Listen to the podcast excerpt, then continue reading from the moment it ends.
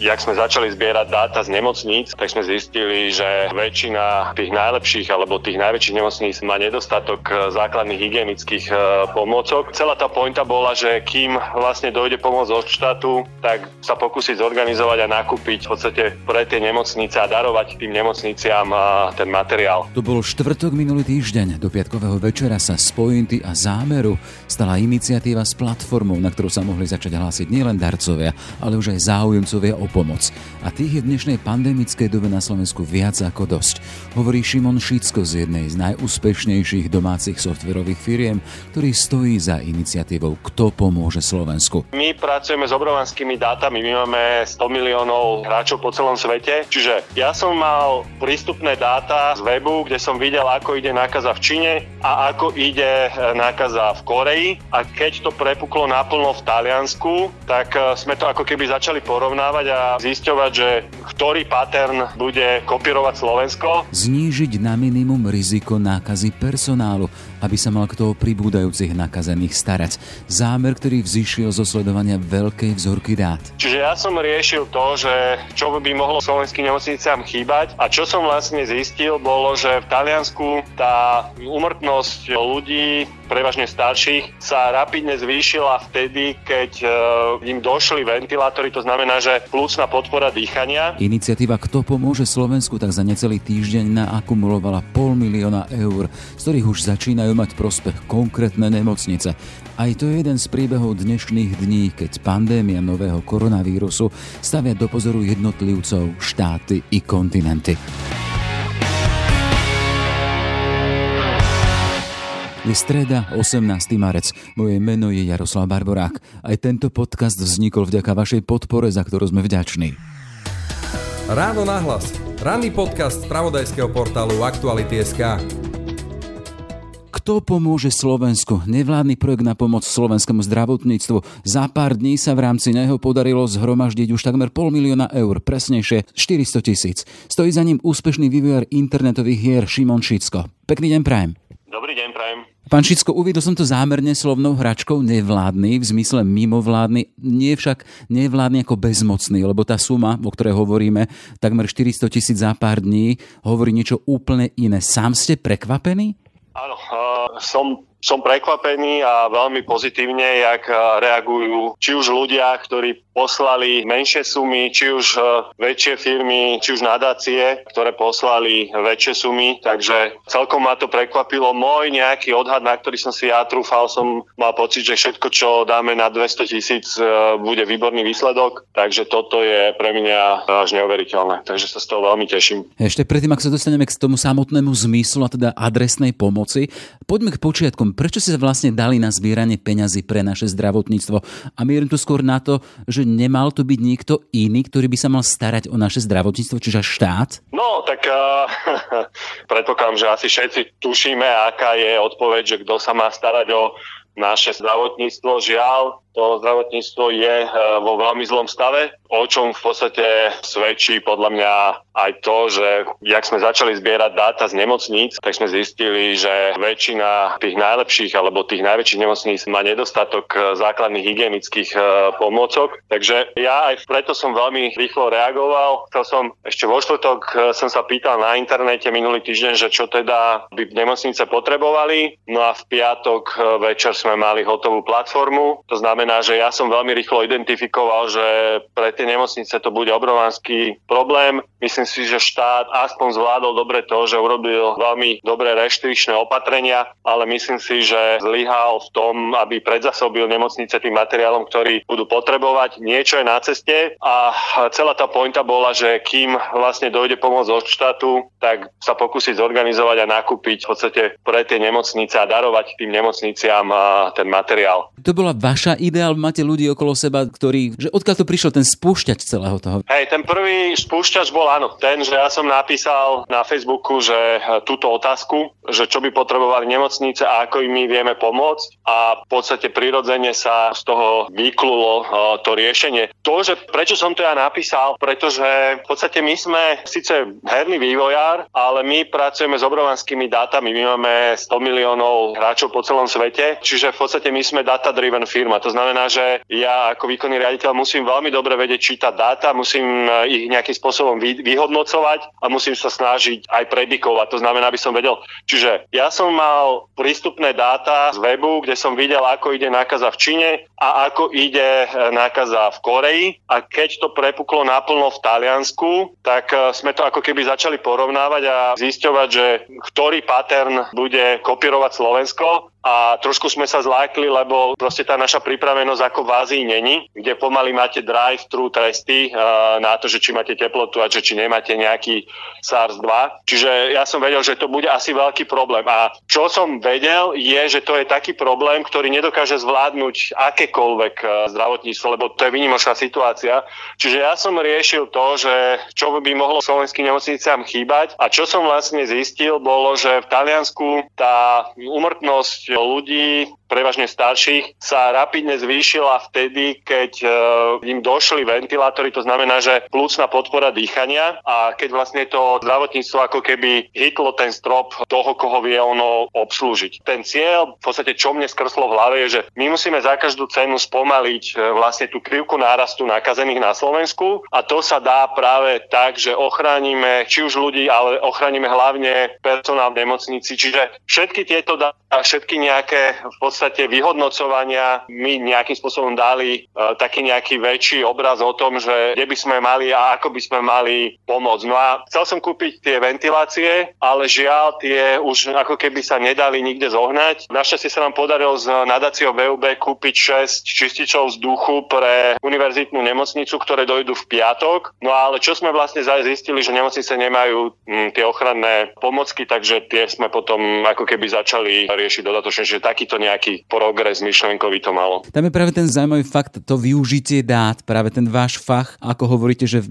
čítaním zrozumiteľným z toho ste prišli až tej predikcii. Podľa tých naj, najnovších informácií aj z Inštitútu zdravotnej politiky dnes predstavili ten model, ako by sa to malo vyvíjať a podľa toho sme si mali kúpiť tými aktuálnymi opatreniami nejaké dva mesiace na to, aby sme sa dokázali pripraviť na vrchol celej tej krízy. Chcem sa spýtať, vy ste už pomaly dostali k tomu, že kam by tie peniaze mali ísť. Čiže máme zatiaľ nejaký nejakých 400 tisíc, smeruje to ďalej, spomínate, že tie peniaze nabiehajú ďalej. Čo sa budete snažiť kúpiť, akým spôsobom pomôcť nemocniciam? Máme viacej možností, telefonovali sme aj s pánom Krčmerim, ktorý je taký e, nejaký aj garant, e, je na krizovom štábe. V podstate všetky z nemocnice žiadajú FFP3 respirátory, to sú respirátory, ktorí majú 100% účinnosť e, vo vzťahu k vírusom. Čiže my sa teraz budeme snažiť čo najviac prostriedkov alokovať práve do týchto respirátorov. Čo chcem povedať, že my máme veľmi presné dáta, to znamená, že my máme 200 požiadaviek, 200 subjektov cez Kramáre, univerzitnú nemocnicu, po menšie subjekty. Čiže my vieme presne povedať, že ktorá nemocnica čo potrebuje, koľko toho potrebuje, čiže na základe tohto sa aj teraz budeme riadiť. Vieme, že nejaké veľké stroje na podporu dýchania alebo na okysličovanie krvi alebo na čistenie vzduchu v nemocnici už sa momentálne podľa mňa ne kúpiť eh, v nejakom rozumnom eh, čase a myslím si, že teraz ide naozaj hlavne o ten čas, aby sa tá krivka nákazy personálu aj v nemocniciach čo najviac znižila. Čiže toto sú tie ciele, ktoré máme. E, tá suma takmer pol milióna eur sa zdá, že je veľká, ale v zdravotníctve nikdy nie je dosť peňazí. Chcem sa spýtať, akým spôsobom sa môžu na vás nakontaktovať zariadenia, ktoré by peniaze potrebovali a akým spôsobom prechádza potom prechádza tá žiadosť tým screeningom. Komu vyhoviete, komu nie? My neposkytujeme peniaze momentálne zdravotníckým eh, zariadeniam. My ako keby zistujeme potreby a potom tie potreby naplňame, lebo si uvedomujeme, že poslať momentálne peniaze nemocniciam pre nich nemá takú cenu, ako im naozaj dodať to, čo potrebujú. To znamená, že my máme portál Dopomôže Slovensku, kde je eh, sekcia Potrebujem pomoc a v tejto sekcii vie nemocnica alebo iné zdravotnícke zariadenie vyplniť e, formulár, kde vlastne napíše kontaktnú osobu, kontakt, adresu a čo vlastne potrebujú. A na základe tohto my máme tento subjekt v databáze a vieme, čo, kde, kam, koľko, e, ako keby potrebujeme a snažíme sa tieto veci zohnať a potom ich aj tej nemocnici doviesť. V každom prípade žijeme v dobe, keď dôvera je strašne dôležitá a na to nedôveruje veľa príležitostí a dôvodov, prečo ľudia nedôverujú možno aj takým verejným a nemusia dôverať verejným zbierkam. Aká je záruka, že tie peniaze, ktoré dobrovoľníci dajú, sa dostanú tam, kam majú ísť? Tak tá záruka v podstate neexistuje, 100% záruka. Musím povedať, že my vedieme transparentný účet, to znamená, že každý si vie pozrieť, koľko peňazí máme na účte, kto tie peniaze daroval. To znamená, že naozaj toto je pod drobnohľadom. Za druhé, všetky veci, ktoré sa snažíme my získavať, e, sa snažíme porovnávať e, v podstate ponuky tak, aby sme nenakupovali nejako za predražené a my vlastne všetky veci, ktoré nakúpime, budeme zverejňovať na webe. To znamená, že je tam sekcia, komu sme pomohli a tam vlastne budú všetky položky označené. Takisto aj v účte, e, na tom účte je vidno, že keď my niečo budeme platiť z toho účtu, tak je tam vždycky položka, že kam to išlo a na aké miesto. Musím povedať, že nás kontaktovala už aj Transparency International a tiež ich v podstate zaujímali e, tieto veci. Čiže len chcem povedať, že my sa budeme snažiť čo najviac transparentne ako keby pri tomto postupovať. Za ďalšie, a, a to teraz nechcem, aby vyznelo e, arogantne, ja som si svoje peniaze v živote nejakým spôsobom zarobil poctivou prácou. Pre mňa toto je všetko úžasné pozerám sa na to s veľkou pokorou, ale e, v podstate mám firmu, ktorá má 250 e, zamestnancov, máme obraty tento rok niekde okolo 40 miliónov, čiže ja sa takýchto sum nebojím, lebo pra- prakticky s nimi pracujem. Čiže viem, že sa niekedy môže stať, že e, sa niekomu zatočí hlava, ale keby som mal povedať a, a, a zviesť to, tak ja sa snažím byť tým garantom na to, aby tie sumy išli tam, kde majú a akým spôsobom tam majú ísť. Zároveň uh, v týme máme ľudia ako Lucia Pašková, Zuzana Suchová alebo uh, Lukáš Pila. Proste sú tam uh, top ľudia, je to všetko naozaj public, je to všetko trekovateľné na webe, takže budeme sa snažiť, aby všetky veci boli maximálne možne transparentné. Najviac všimol som si na stránke, že projekt má aj garantov, napríklad v osobe pani Kolesárovej z Dobrého Haniela, či pani Kočanovej z Asociácie sestiera pacientov. Či to má byť všetko vyslovené jednoducho signál signál na to, že tie peniaze pôjdu tam, kam majú.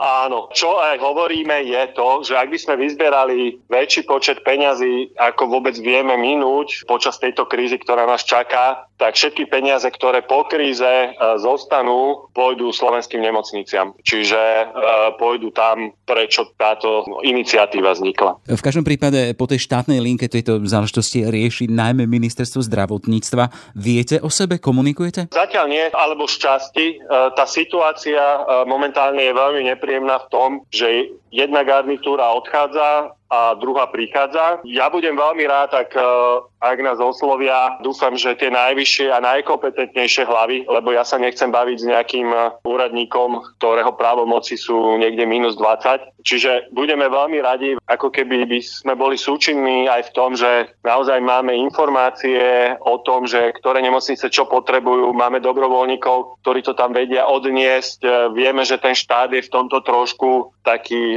pomalší, čiže sme na to pripravení, len naozaj momentálne tá situácia je tak chaotická v rámci toho, že akurát táto kríza prišla, keď e, sa vlastne mení tá vládna e, garnitúra, Takže ja vlastne sa budem snažiť čakať, e, kým v piatok sa nepreberú tieto rezorty noví ministri a potom týchto nových ministrov sa budem snažiť kontaktovať. Jasne, bude to v sobotu. V sobotu sa preberá moc na, na tej vládnej úrovni. Čiže už len na záver, ste šéfom úspešnej firmy, ktorá prerazila do sveta. A chcem sa spýtať, že kde v človeku vzniká taká tá spoločenská zodpovednosť alebo ten pocit toho, že jej, že mal by som pomôcť. Asi mám už dosť peňazí, som zabezpečený pre seba, mám možno na, na ďalšie generácie a potom príde nejak to tak samovskrsne v človeku alebo vidím ľudí na okolo, ako žijú a príde mi to, cítim to, alebo sa ozve svedomie, že ako ste prišli k tomu vy? Tak myslím si, že jedna vec je uh, asi výchova, musím poďakovať mojim rodičom e, za to, čo mi stlkli do hlavy a akým spôsobom. Za druhé e, chcem povedať, že môjim životnou motiváciou není sú peniaze.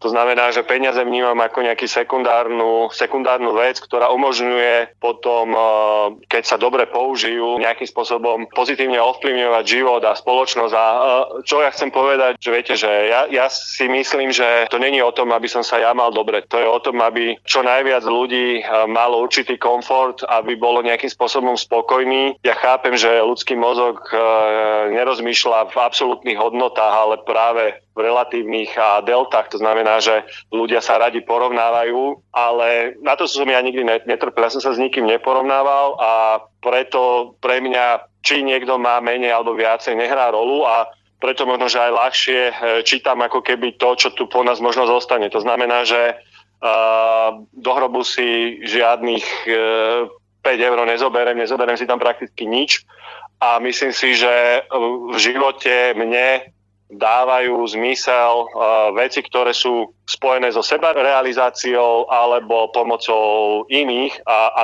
to hovorím z čisto egoistického hľadiska, pretože vtedy sa cítim nejakým spôsobom naplnený alebo nazvem to spokojnejší. Čiže Jedna vec je, že si myslím, že toto by mala byť normálna bežná vec a Myslím si, že v Amerike, hlavne v Kalifornii, dobrovoľníctvo a takáto pomoc e, je úplne normálna a hlavne v tej IT podnikateľskej sfére. A na druhé, za druhé, že v podstate je to niečo prirodzené, čo ja ani nepovažujem za nejaké výnimočné. Myslím si, že takto by mali uvažovať všetci, že to je proste normálne sa takto chovať. Toľko teda Šimon Šicko a iniciatíva Kto pomôže Slovensku.